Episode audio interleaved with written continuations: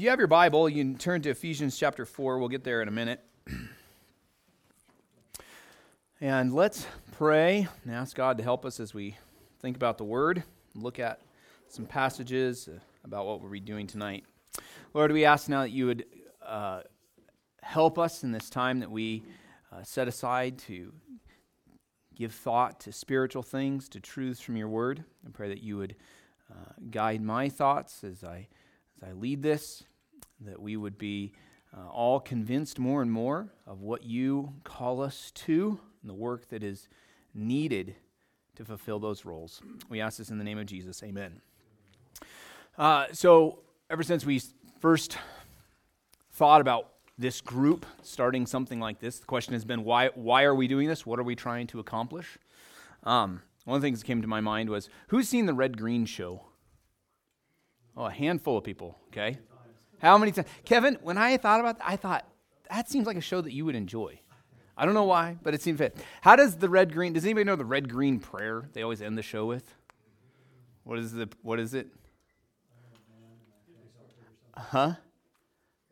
Yeah, I'm a man. I can change if I have to, I guess, right? Like, right? Like, so when we think about like even even uh, our spiritual lives, right? Like, there's an element to I think all of us being here together, recognizing, hey, there is growth that needs, no matter where I'm at in my walk with the Lord, there's growth that can take place. Some of us might uh, resonate more with, with red green. I can, I'm a man. I can change if I have to, I guess. But really, what we want to do in this group is to see, especially the men of Calvary Bible Church, grow to be godly men who glorify God in their own walks with the Lord and as they grow to fulfill their purposes as men and as disciples, followers of Jesus Christ. Okay? So tonight I want to talk just about two main things uh, from the scriptures. And the first is the purpose and necessity of discipleship.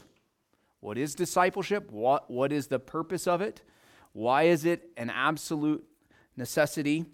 And then we're going to talk about the work and intentionality needed for spiritual growth. If we want to change, if we want to be disciples, there's work that is required of that. Okay? A couple of caveats. Well, I don't know if they're caveats necessarily, but um, things to keep in mind. First of all, we are all about the local church, right? The elders of Calvary.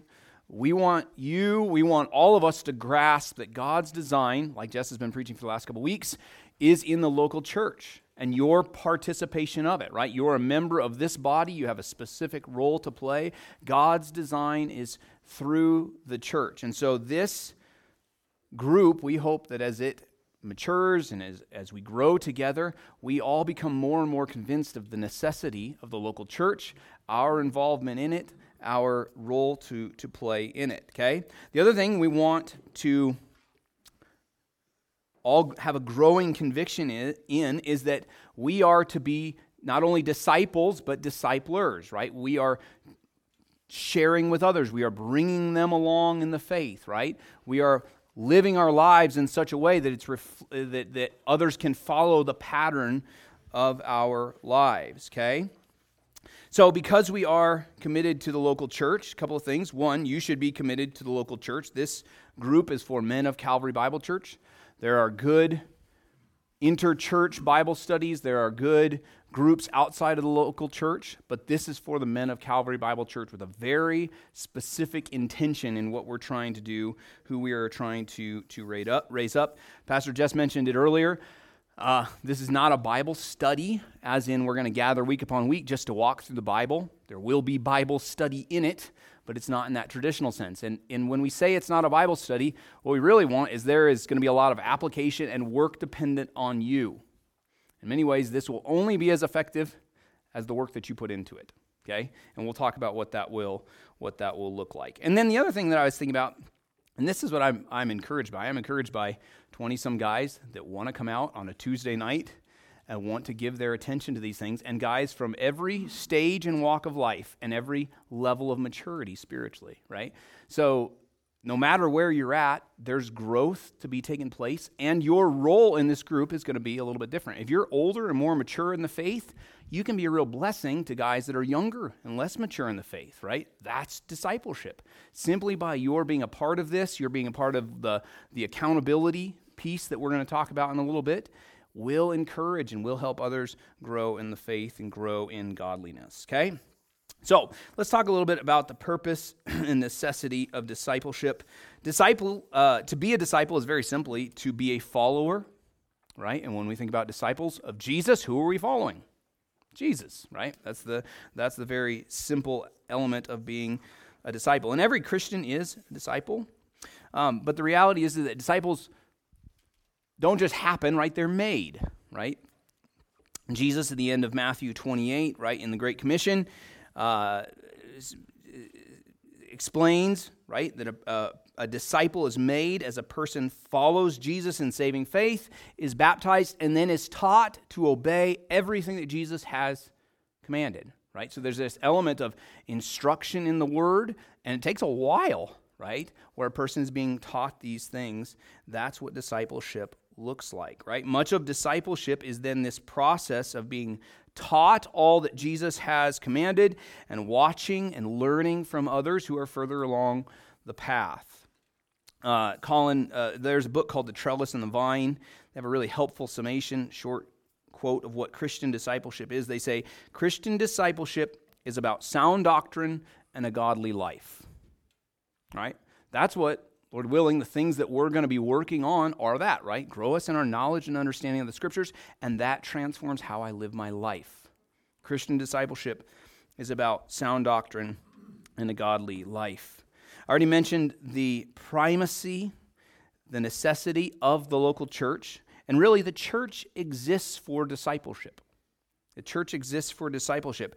The local church exists for discipleship. The church exists to replicate itself and to grow into maturity, fuller and deeper levels of maturity. So look at Ephesians 4. I hope this passage is familiar to you.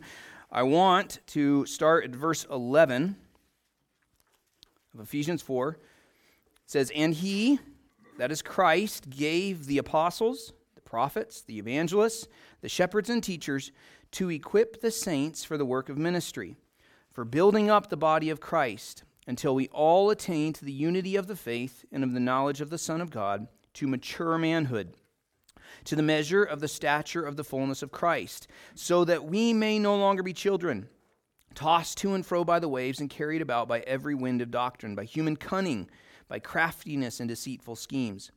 Rather, Speaking the truth in love, we are to grow up in every way into Him who is the head, into Christ, from whom the whole body, joined and held together by every joint with which it is equipped, when each part is working properly, makes the body grow so that builds itself up in love. Okay, I want to bring out just a couple of points from this passage. First, set the context, verses 1 through 3, which I didn't read.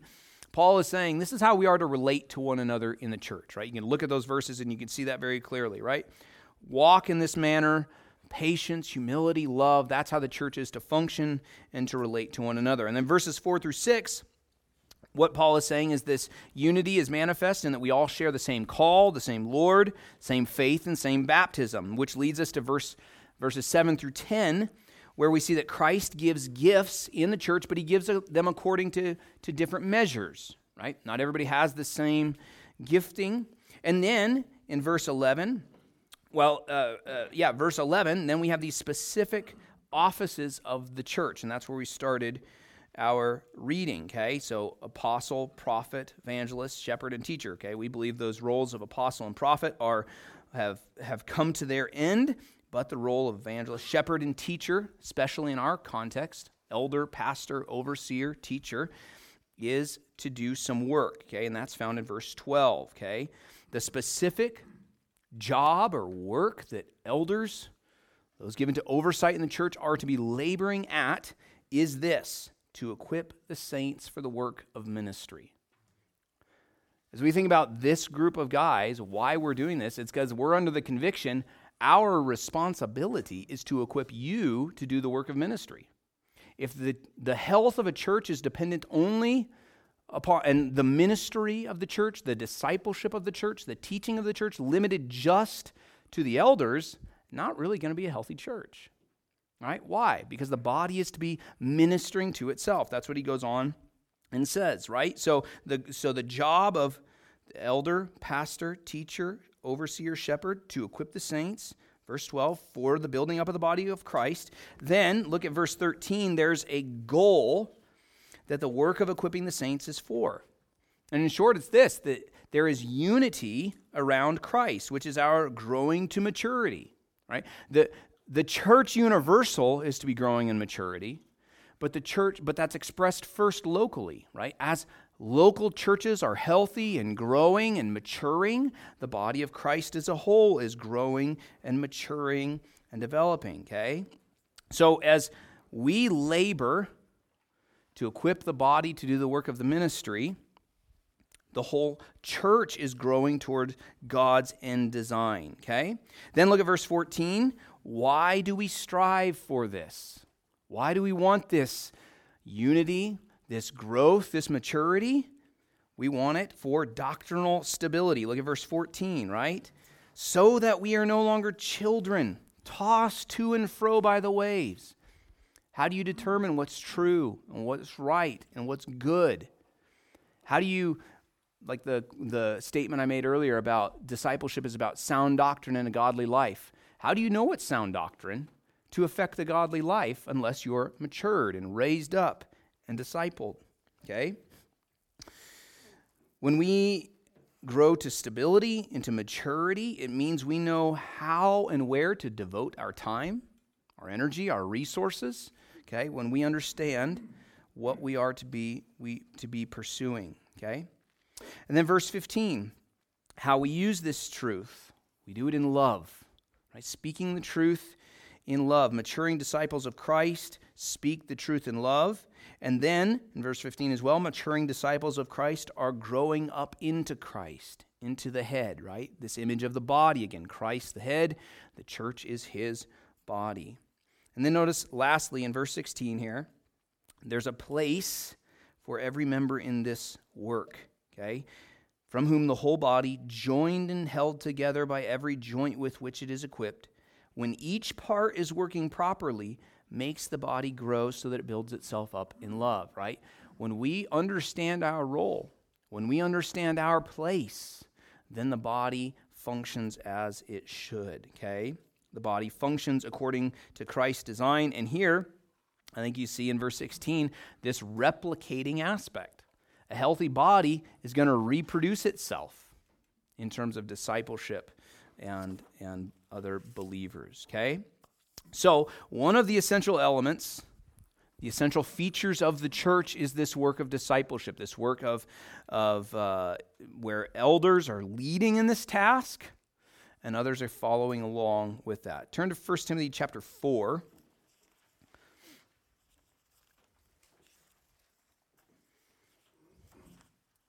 1 Timothy chapter 4. Here, Paul is writing to encourage Timothy, young pastor in a difficult congregation, and he is telling him what he is to be doing that is, teaching dis- discipleship, and he's telling him why he is to be doing it. Okay, we're going to look at verse 6. He's putting forward truth, he's modeling godliness, because godliness is of value in every way. So, verse 6 if you put these things before the brothers, you will be a good servant of Jesus Christ, being trained in the words of the faith and of the good doctrine that you have followed. Have nothing to do with irreverent, silly myths. Rather, train yourself for godliness. For while bodily training is of some value, godliness is of value in every way, as it holds promise for the present life and also for the life to come. Right? Here's this reality of what we're to be trained in, what is of ultimate value, right? Really, I mean, we could call this group like train yourself for godliness, right? That's what we're trying to do. We're trying to train ourselves for godliness. And the other thing to think about so, Paul is writing to Timothy, to somebody holding the office of an elder that's leading in this. But just because you don't hold that office or an official title in the church, don't think that this pattern doesn't apply to you, right? Where you've been entrusted with as Paul says in other places, the sound words or a faithful message. It's your responsibility to pass that along as well. To put aside other things and to train yourself for godliness. The spiritual reality is, and this is true for all of us, that godliness is of great gain for every one of us? That's what we are to be giving ourselves to, is to godliness. Okay, another passage, Titus chapter 2. Right after 2 Timothy, you will find Titus. Titus chapter 2. I don't know why this cord keeps flopping over, but it is driving me nuts. May I put this on the other side? Okay, Paul again writing to another pastor of a local church, telling him this is what you're to be doing, right? Following Ephesians 4 type of model, following the same thing written to 1 Timothy 4. Uh, a culture of discipleship in a church will, I think, be the healthiest when the elders buy into it and take the lead and set the model for that, okay? That's why we're starting this, this meeting, right? But here's what I want us to notice in chapter 2 Titus is to teach everyone in the church some key things. All right, we can think of these as the, the foundation blocks of, of discipleship, okay? And it's to all different ages, it's to both men and to women, okay? Uh, look at verse 1. But as for you, Titus, teach what accords with sound doctrine. Okay, here's specifics. Older men are to be sober minded, dignified, self controlled, sound in faith, in love, and in steadfastness. Older women, likewise, are to be reverent in behavior, not slanderers or slaves to much wine. They are to teach what is good, and so train the young women to love their husbands and children, to be self controlled, pure, working at home, kind and submissive to their own husbands, that the word of God may not be reviled. Likewise, urge the younger men, and only one command here, interesting, urge the younger men to be self controlled Verse 7, here he's speaking to Titus again. Show yourself in all respects to be a model of good works, and in your teaching show integrity, dignity, and sound speech that cannot be condemned, so that an opponent may be put to shame, have nothing evil to say about us. Right? This is work of discipleship. A couple of things that I think we can we can we can bring out from here. First, there's a burden on Titus in verse 1, teach what accords with sound doctrine. Verses 7 and 8, you are to be a model of this in what you're doing, right? But the other thing that there's the implication, I think, of, of this passage is that the, the, the, amongst these various ages, amongst these various groups, there is to be discipleship taking place, right? You see, especially with the older women training the younger women, women, right? Here's this older, mature saint encouraging, bringing along, and instructing a younger saint as well. The same would be true in men, older men more mature, godly men, trained. They are training and bringing along the younger men, helping them grow into, into godliness more and more. Okay? The other reality that you see in Titus 2 and in 1 Timothy 4, probably more explicitly in 1 Timothy 4, is that in discipleship, you can only invest into others what you actually have yourself, right? You can't invest as much spiritually if you're not spiritually growing and maturing yourself. Um, in in the work of, of preaching and teaching and leading and things like that, if Jess forsakes his time in God's Word on his own, he's going to have a hard time getting up on a Sunday morning imparting anything of value and substance, right? Because time spent in God's Word will naturally overflow itself. So, as we think again about the responsibility, the call, not only to be disciples, but to disciple others, there's this reality that what we have in must flow out. And if we're empty, we're not going to be able to pour out. This may lead the question to some then okay, I hear what you're saying. This reality the church is to be a self replicating, discipleship focused group. Where do we start? And I don't really feel like I have anything to share. Where do we start? Well, here's just a couple of things. Some of you may just need to think like I am a place where I don't I just need to be discipled. I just need to grow in my knowledge of God's word. I need to mature in some areas. And so you need to just put some time and some effort into that. And Lord willing, what we're going to talk about, what we're going to do is going to help you in those, in those areas. For many of us, we're married. We also may have children at home, right? That's the first place discipleship should start right? In terms of discipling our wives, discipling our children, leading them along, okay? That's why I think it is, you know, Paul says in 1 Timothy 3, when he's laying out the qualifications for elder, one of them is managing your household well, right? Part of that, I think, is, is referencing this aspect of, of discipleship. This, I, I what I'm saying tonight, I'm not advocating everyone just go out of here and find somebody to start doing a one to one Bible study with. That's very valuable. It's important. I think it's greatly beneficial. But that's not the first thing that, that we want to focus on tonight, okay? So I would encourage us, though, as we start thinking about discipleship one, the need to be a disciple, the need to continually be growing.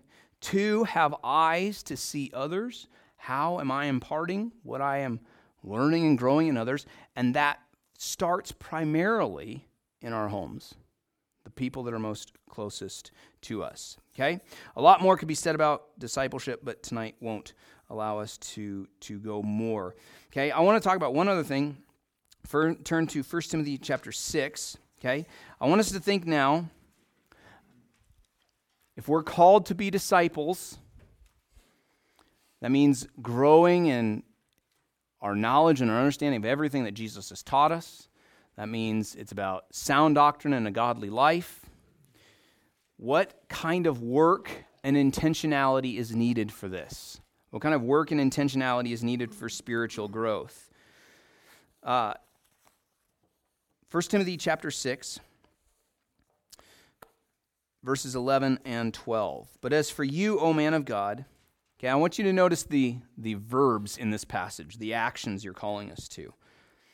But as for you, O man of God, flee these things. And you can look at the prior passage and see what he's what he's talking about. Flee these things, pursue righteousness, godliness, faith, love, steadfastness, gentleness. Fight the good fight of the faith. Take hold of the eternal life to which you're called and about which you made the good confession in the presence of many witnesses. Spiritual growth takes intentionality and it takes discipline. It's not, it doesn't happen just by osmosis, right? It doesn't happen just passively sitting, listening to things. It's good to do that, but it takes intentionality, it takes diligence, it takes work. It's hard at times, right? And that's what, again, this group, hopefully, we will encourage one another to these things. But uh, notice a couple things from this, from this passage, okay? First of all, Paul asks, well, he, he makes this statement in verse 11 flee these things. Who is it that is to be fleeing sinful patterns, sinful actions, sinful behaviors? Man of God, right? First, he's addressing, I think, Timothy first, but it can be expanded out broader than that. All Christian men are men of God, right? You want to be a man of God, a growing man of God, you need to flee some things. You need to flee some ways of thinking. You need to flee some patterns of, of sin in your life. You need to flee some certain actions, okay?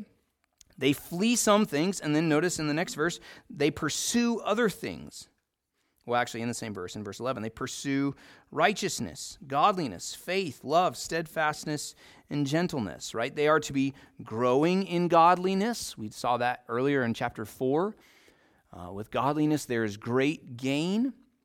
They are to be pursuing faith, stronger, more mature faith that trusts the Lord more. They are pursuing more love, more love for the Lord, more love for His word, for His people. They are growing in steadfastness and growing in gentleness, right? These are things that we are to be pursuing. The other thing, notice in verse 12, godly men fight, right? This isn't, the, Jess said that, and this is a joke that came to my mind when he's saying this isn't a Bible study, it's not a men's breakfast. I thought with the tables like this, it's a fight club. Spiritual fight club, right? Okay? Godly men fight. This isn't violence for the sake of violence. That's not what he's talking about. It's the fight of faith. Uh, the underlying word for faith is the word that we get our word agonize from. right? So it gives you a picture of what that fight looks like. It's a struggle. Agonize, agonize over this, this work, okay? We fight against the world, the flesh, and the devil. And we do it by faith. That is, we take God at His word. We believe what He has said. We believe what He calls us to. We believe He calls us to flee certain things and pursue other things. That's the fight of faith. That's that agonizing work, right? We fight by faith to believe what God calls us to pursue is good. It's the very best thing for us to be pursuing, right? And then we want to be in 2 Timothy 4, Paul, how does how does he say he taught, he's nearing the end of his life? What does he say? I have fought the good fight. I've finished my race. Henceforth there is laid up for me the crown of righteousness, which the Lord, the righteous judge, will award me on that final day. We want to get to the end of our lives and say, I fought the fight of faith, right? And I, I labored at these things that God called me to do in His strength and in, in His power by His grace. Okay? Turn to 2 Timothy 3.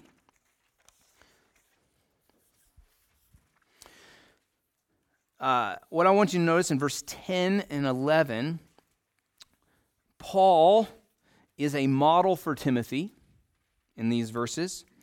And Timothy grew as a disciple not simply by following Paul's teaching, but following his way of life. Paul's life served as a model. And so, again, as we think about the call to discipleship, our lives affect others. Verse 10 You, however, have followed my teaching, my conduct, my aim in life, my faith, my patience, my love, my steadfastness, my persecutions and sufferings that happened to me at Antioch, at Iconium, and at Lystra, which persecutions I endured, yet from the Lord, yet from them all the Lord rescued me. Then I want you to jump down to verse 14. Okay? And this is what I want us to, to think more about as we think about the, the work, the laboring, the agonizing, the fight of faith that is needed to grow in godliness. What is the essential tool required? Okay, verse 14. But as for you, continue in what you've learned and firmly believed, knowing from whom you learned it, and how from childhood you have been acquainted with the sacred writings, which are able to make you wise for salvation through faith in Christ Jesus. All scripture is breathed out by God and profitable for teaching, for reproof, for correction, and for training in righteousness, that the man of God may be complete, equipped for every good work. What do we need to devote ourselves to to be a man of God, complete for every good work? Scripture, the Word of God, okay? A couple of things I want to I want to point out here though before we move on from this passage. From childhood, Timothy was acquainted with the sacred writings. Okay? In um, 2 Timothy 1, Paul praises Timothy's mother and grandmother who trained him up, right? Discipled him. You want to talk about uh, where does discipleship start and the effect that it has when it starts in the home?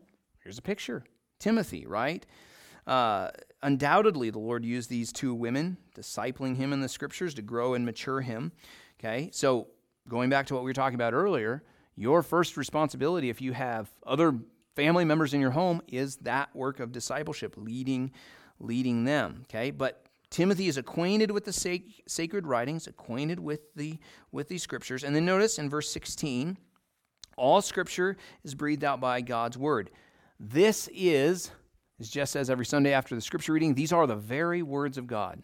We want to be a man of God. We must familiarize ourselves, uh, saturate ourselves in the scriptures. We must know the scriptures and love the scriptures, submit ourselves to God's word, no matter what it says.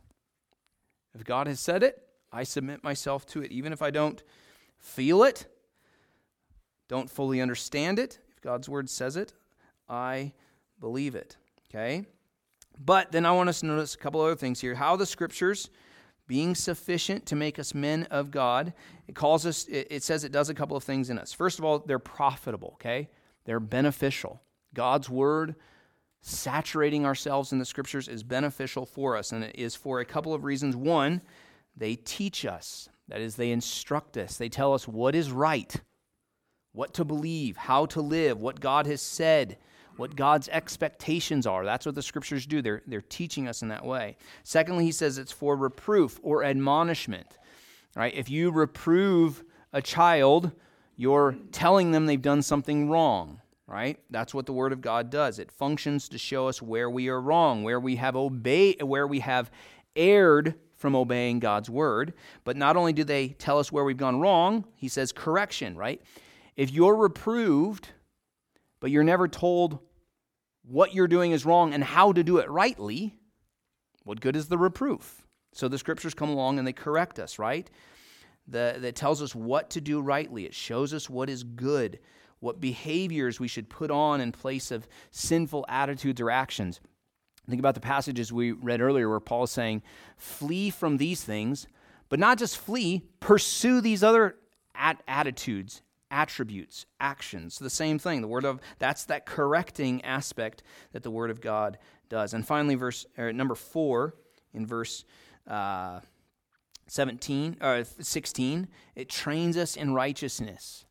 The Bible is very practical right? It shows, it gives us practical instructions for our lives, right? In terms of how we put into practice the things that it teaches us. And it does this through stories, examples, illustrations, personal examples, all of these things. The Word of God is extremely practical. And this is what, again, a lot of the work of discipleship is, is how do we make the scriptures applicable, practical to my very day my everyday life, specific situations of my life. Okay? So I hope that you see in these passages that discipleship takes work. It's the fight of faith and agonizing work, but it's a good work. It's a work of grace. Right? We don't do this in our own strength. God is gracious to us. He gives us the Spirit, He gives us the Word, and He gives us brothers in Christ that will come alongside us and help us in this fight of faith. Um, just to, to close by way of this, and you, you can make a very similar application spiritual health and physical health, right? If we have physical health, we can identify it in our bodies. We don't feel good, we feel weak, right? Or things like that. And we, then we take steps to fix that problem. Or if, you, if you're physically weak and you want to get stronger, you go to the gym. I have goals that I want to reach in terms of what I want to lift. I don't start out by just slapping 45s on, I might slap the fives on, right? So that I lift a little bit more and slowly over time my strength increases, okay? So the same thing comes with our spiritual maturity. Many of us are behind spiritually, right? And we need to to grow more. So we start at a different place than other people, but we're just putting on the spiritual 5-pound plates, so to speak of, right? Others are further along, but we can easily grow and become stagnant without encouragement to greater maturity, to pursuing more depth in our walk with the Lord. Okay? The writer of Hebrews says in chapter 6, he's encouraging all of us to go on to maturity. Right? And that's what we want to be doing here. So, that is our goal is to help all of us go on to greater levels of maturity and to encourage men, to equip men to be able to feed themselves from the Word of God, which I will now turn it over to Jess and he will give us some more practical ways that's going to flesh out. All right. So, what Graham went through, uh, I hope was clear in a few things, just reiterating, right? This is a discipleship group, and um, and so there's going to be effort involved. There's going to be uh, things that we're going to do and ideas and um, you know, homework and, and different things that we would want people to do uh, throughout the month and uh, be keeping in touch with your little group that will form. And I'll, I'll show, I'll tell you that in a, uh, more about that in a minute. So, discipleship group, and it's a local church discipleship group. What we need to grow in, in part, as the men of Calvary Bible Church, is in relationship with one another. And we can have different uh, you, there may be some people in this church that you're really good friends with, and you have, you know, your fellow Christians and you're good friends, so you do things together or whatever. But we also need uh, relationships with everyone that you may not have things in common, but yet God uses the body of Christ to help and encourage one another. So we're going to help facilitate that um, in this in these upcoming months. For anyone, again, this is a volunteer group uh, you volunteer to be in this and uh, you commit to it, and then, um, but you don't have to stay in it. Now, if the, on this handout, let me let me read this here. It says the very word disciple implies discipline. I don't know if you've ever noticed that or not. Okay, um, the very word disciple implies discipline. If you read Jesus' discussions on discipleship in the Gospels, especially, how much discipline he's calling for, how much commitment that he's calling the people that follow him to. To the extent that Jesus warns people over and over again, I need you to count the cost before you come and follow me. Because uh, it, is not, it is costly. Dietrich Bonhoeffer talked about the fact that what plagues Christianity is that cheap grace model. Uh, they've got grace, I'm forgiven. Now I just do whatever I want. And that's not discipleship. Um, discipleship is work and effort, as Graham says. We want to make clear that we believe it is all done by the grace of God operating in us, even to will to be a disciple, even to will to follow Christ or do anything comes from God, Paul says. But there's no progressing uh, as a disciple without applying discipline in your daily life. Anybody read um, Disciplines of a Godly Man by Kent Hughes? It was uh, uh, it's not in print anymore, but it was a really good book on just getting men to realize that concept that if you're going to grow, you need to apply discipline, right?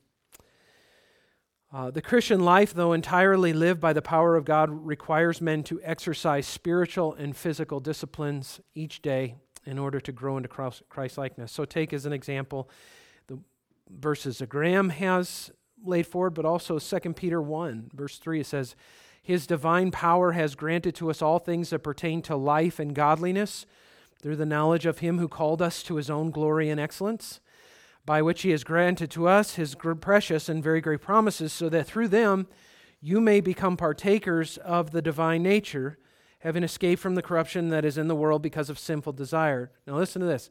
For this reason, make every effort to supplement your faith. And then he has this list, right? Make every effort to supplement your faith with virtue, and virtue with knowledge, and knowledge with self control, self control with steadfastness, and steadfastness with godliness, and godliness with brotherly affection, and brotherly affection with love. For if these qualities are yours and are increasing, they keep you from being ineffective or unfruitful in the knowledge of our Lord Jesus Christ.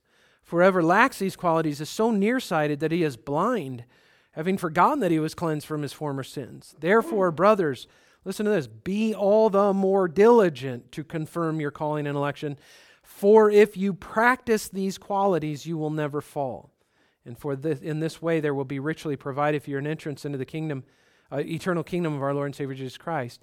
There's in this very passage, right? You're being diligent. You're making every effort. You're practicing these kinds of qualities. You're putting this into practice every day of your life, all the way to the end of your life. It's not like you quit one day, right? You don't get done with this because he says, if we're in this way, that's how you're going to get this entrance into the eternal kingdom. There's people that are living this way. It's discipleship, and it's going to take effort in our daily lives. Graham brought this one out 1 Timothy 4 7 and 8. Have nothing to do with silly, irreverent myths. Rather, train yourself for godliness. For while bodily training is of some value, godliness is of value in every way, as it holds promise for the present life and also life to come. So the idea of training yourself in godliness, um, uh, gymnazo is the Greek word. It's where we get gymnasium. They used to use it of athletes in Paul's day who would be training intensely for their athletic competitions. It's uh, not just a little effort, it's an all out effort of uh, giving it everything you've got um, in order to grow in godliness. And, um, and Jesus, of course, said in Luke 9 23, if anyone would come after me, let him deny himself and take up his cross daily and follow me. Okay? So we want to uh, emphasize this idea that discipleship is commitment, discipleship is strenuous. Uh, agony at times, as, as uh, Graham mentioned. And really, it's a daily uphill battle. It's a warfare with your own flesh that doesn't like discipleship and doesn't like discipline, spiritual disciplines. And our flesh craves easiness and comfort and um, entertainment and sinful pleasures. And it really uh, recoils at the concept of doing what you don't feel like doing because you know you should do it. Now, I'm not. We're not trying to um, paint the Christian life necessarily as this joyless set of rules that you have to apply. But I think all of us by now have recognized the fact that when we get up in the morning and all throughout our day, there is a battle going on within us to pursue God, and there seems to be constant resistance to that and constant barriers to that. That's why we need the church, and that's why we need one another.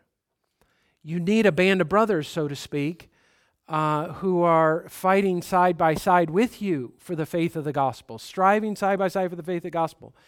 The problem with Christian men, and this isn't just me saying this, this has been talked about uh, and, and mentioned over and over again, is that men isolate themselves oftentimes. And I know I grew up in the same church my, my whole life uh, for the first 18 years, and I watched the men of that church. They knew each other. And they'd come to the prayer meeting and sit down, have some very casual conversation, and then we pray, and then we just go about our business. But there wasn't any intentional, life to life kind of uh, holding one another accountable, encouraging one another, helping propelling others to good works in or or even any real honesty of like hey i'm battling uh, sexual lust and could you pray for me on that? Could you hold me accountable with that? Or i'm i'm battling anger or i'm battling laziness or i've got a problem with my uh, eating or whatever it is i mean there are how many things do we have gentlemen that we could say we fall prey to and we need one another for that and uh, I never saw that really modeled in that church, though it had other good qualities. So I think it's important that we uh, have this kind of thing happening in formal discipleship. And uh, so, in keeping with this principle, we are asking you to commit to the following disciplines and subject yourself to the accountability of others in the church. Talk about words men don't like, right? uh, commit yourself something, the disciplines, subject yourselves to the accountability of others and uh, letting them speak into your life. We will break up into uh, groups of fours. What we're going to do is we're going to assign you, whoever decides to stay after this, right? There's a little thing at the back. You're just going to put your name uh, at the bottom and sign in it. You are making a commitment to do this for 12 months. You're going to do this for 12 months. Um, unless providentially something comes up in the meantime and you have to bail out. That's obviously understandable. But we would hold you accountable to a degree for just saying, you know, uh, by July, I just don't want to do this anymore, you know, or whatever, because Tuesday nights is a, a certain show on TV. And uh, and plus, I just don't have time to read my Bible or do whatever I was committed. I mean, we're not going to take you out and stone you to death, but we might say something like, Brother, seriously, this is, don't you think this is good for you to grow in your Christ likeness, right? We would try to encourage you in that. But we're asking for a 12 month commitment to this, this particular discipleship group. And we will break you up into groups of four. And we're choosing to do that. And saying, I don't want everyone to do it on their own, because then that violates one of the things that we want to do, kind of, which is intermix some people, and, and you're going to learn from people and, and get to know people that maybe you didn't know before, okay? And so we'll, we'll break you up into groups four. Now, if this group, like, just really thins out after tonight, it may be two groups of two. I don't know what it'll be, but we'll see what happens and how many of you want to stay in it. It'll be your responsibility to briefly check in with the other three men in your group daily with your discipline details via a text messaging group. Now, let me say this there may be men in this room who do not have text messaging. If that is the case, when you sign your thing and you still want to be a part of it, put no text messaging, and then maybe if there's enough of those, we'll put you in a group no text messaging. And as Graham said, you could do smoke signals or carrier pigeons or whatever you need to do, but you'll have that, that connectivity with those men in, in your group. Okay? you'll have to, it'll be up to you to figure out how to do that. In these brief texts, these are not for, I would not, these are not to be used, don't, do not mistake these for your um, fantasy football league text messaging groups or whatever else. Those are all fine, but this is something different. So this should be just, as an example, you're going to commit to reading the Bible and you're going to decide how much you're going to read a day and uh, how many chapters or what your plan is. Maybe you're going to share that with the guys. This is what this is what I'd like to do, and you might send and in addition to that, pray every day. Have a set aside time for this. In other words, and so you would say, you know, I just want to get 15 minutes uh, in the morning before I go to work to to prayer and to reading a chapter of the Bible, um, and that's what they're they're going to know what you're doing, and then you're going to send that you did that. Um, it could be just a thumbs up. It could be a, hey, read my stuff or whatever. They don't need to be these back and forth ones unless it turns out like that. If you guys like doing that or whatever. But just those simple checking in each day, uh, share your Bible reading, prayer, and Christian literature reading. I'm going to get into the details of these in a minute. Um, in addition, you'll be held accountable and hold the others in your group accountable for weekly worship service attendance and for the monthly discipleship meeting, meaning that if you see your, one of your brothers not showing up to church, you would inquire why. You might say, "Hey, brother, didn't see you. Everything okay?" Um, and we do that because sometimes people get off track. Um, people, what, for whatever reason, might stop coming. And sometimes, because they're not interconnected, people don't notice. And that's sad. It's a sad thing.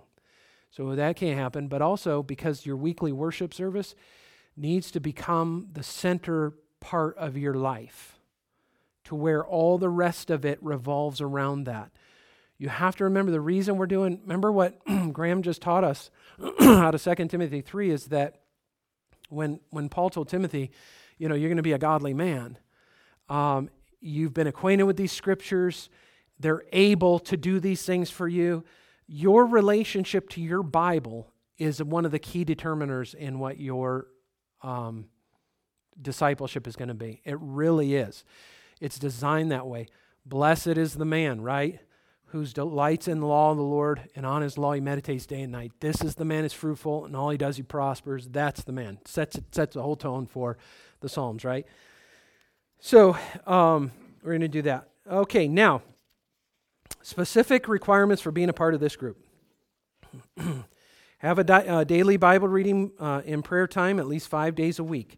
Look at how gracious we are. This is a grace riddled discipleship group. Five days a week because we're, we all are human and um, you may uh, miss a day or whatever it is, okay?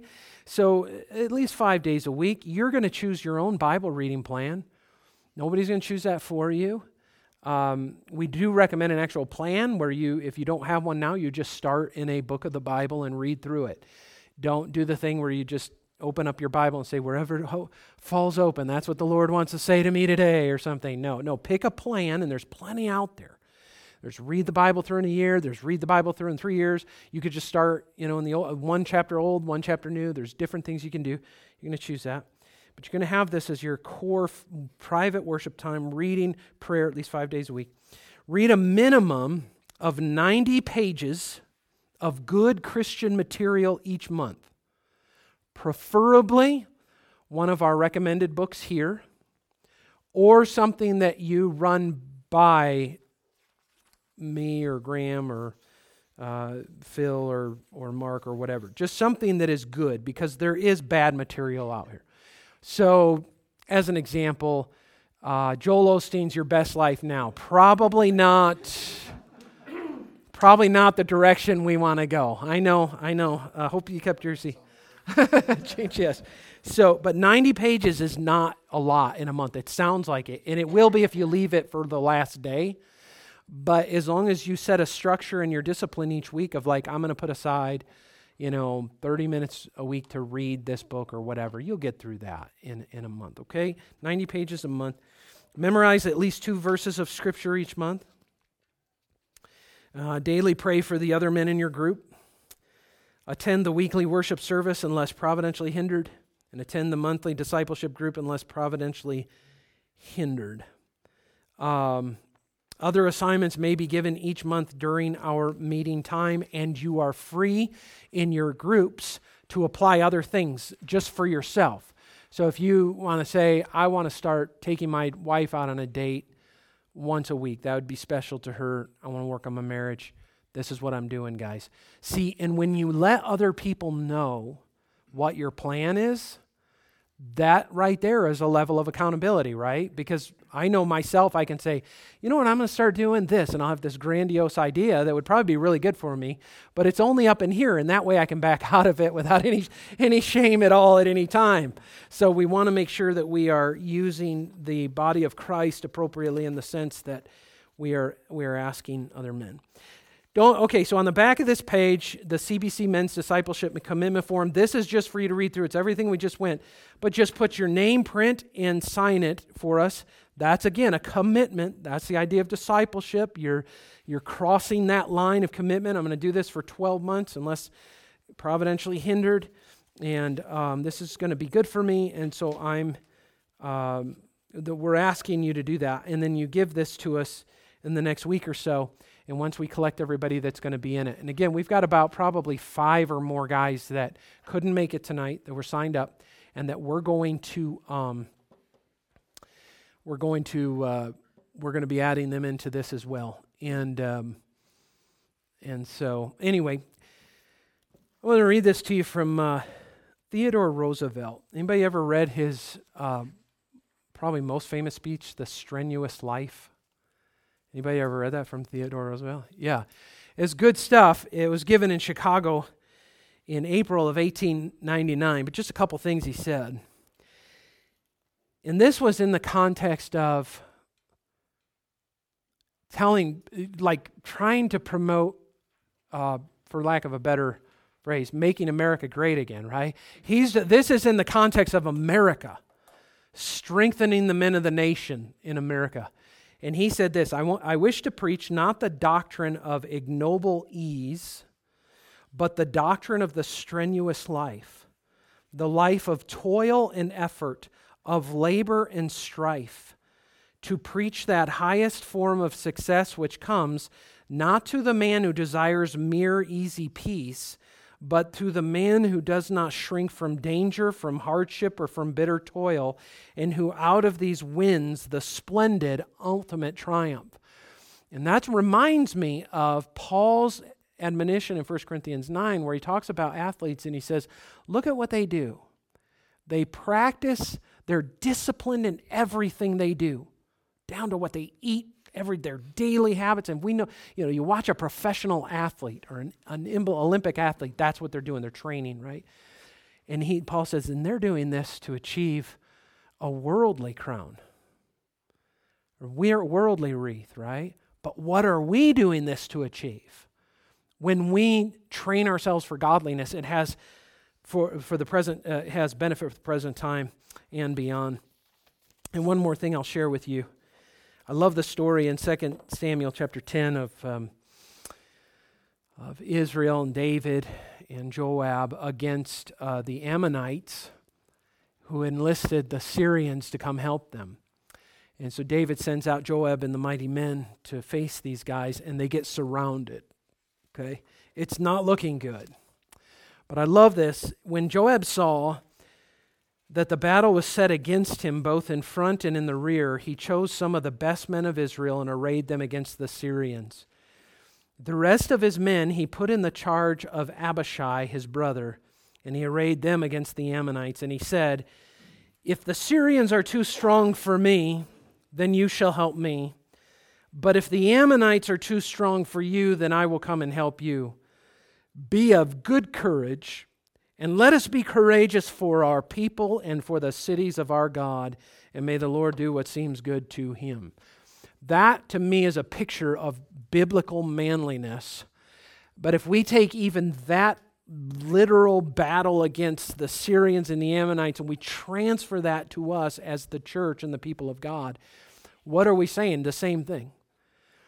By faith in God, let's be strong for our families and for our church, uh, for the people of God, and let's pursue this uh, thing and face it head on and grow as Christian men and discipline ourselves and strive and agonize and train ourselves and all of those things for godliness in order to glorify God and to be of benefit to other people. If we can get, as men of CBC, if we can grow, all of us, myself included, in our godliness, if we can grow in our resolve and the manly, godly characteristics of perseverance and endurance, and if we can resist the tide and the pull of the world of easiness and comfort and entertainment uh, for at every turn of our lives, and we can really uh, st- strive forward in this by the grace of God, then we can be a strong and useful church and a strong and useful uh, families and, and fathers and husbands. And it doesn't matter your age in this group. We have people uh, younger and older, right? At whatever stage of your life, I don't ever read in here anything that it says, okay, you can, you can just stop now uh, pursuing discipleship and godliness. Uh, or you can't be of use now anymore because I know for a fact young men are looking for older men uh, to follow and to learn from and to gain wisdom from. And, um, and so it doesn't matter what stage of life God has you in, okay? So that's our vision for this so far. It's subject to change, but at least some of the core things will not change. And um, the rest is up to you if you want to be a part of this from this point on. Any questions or, or that?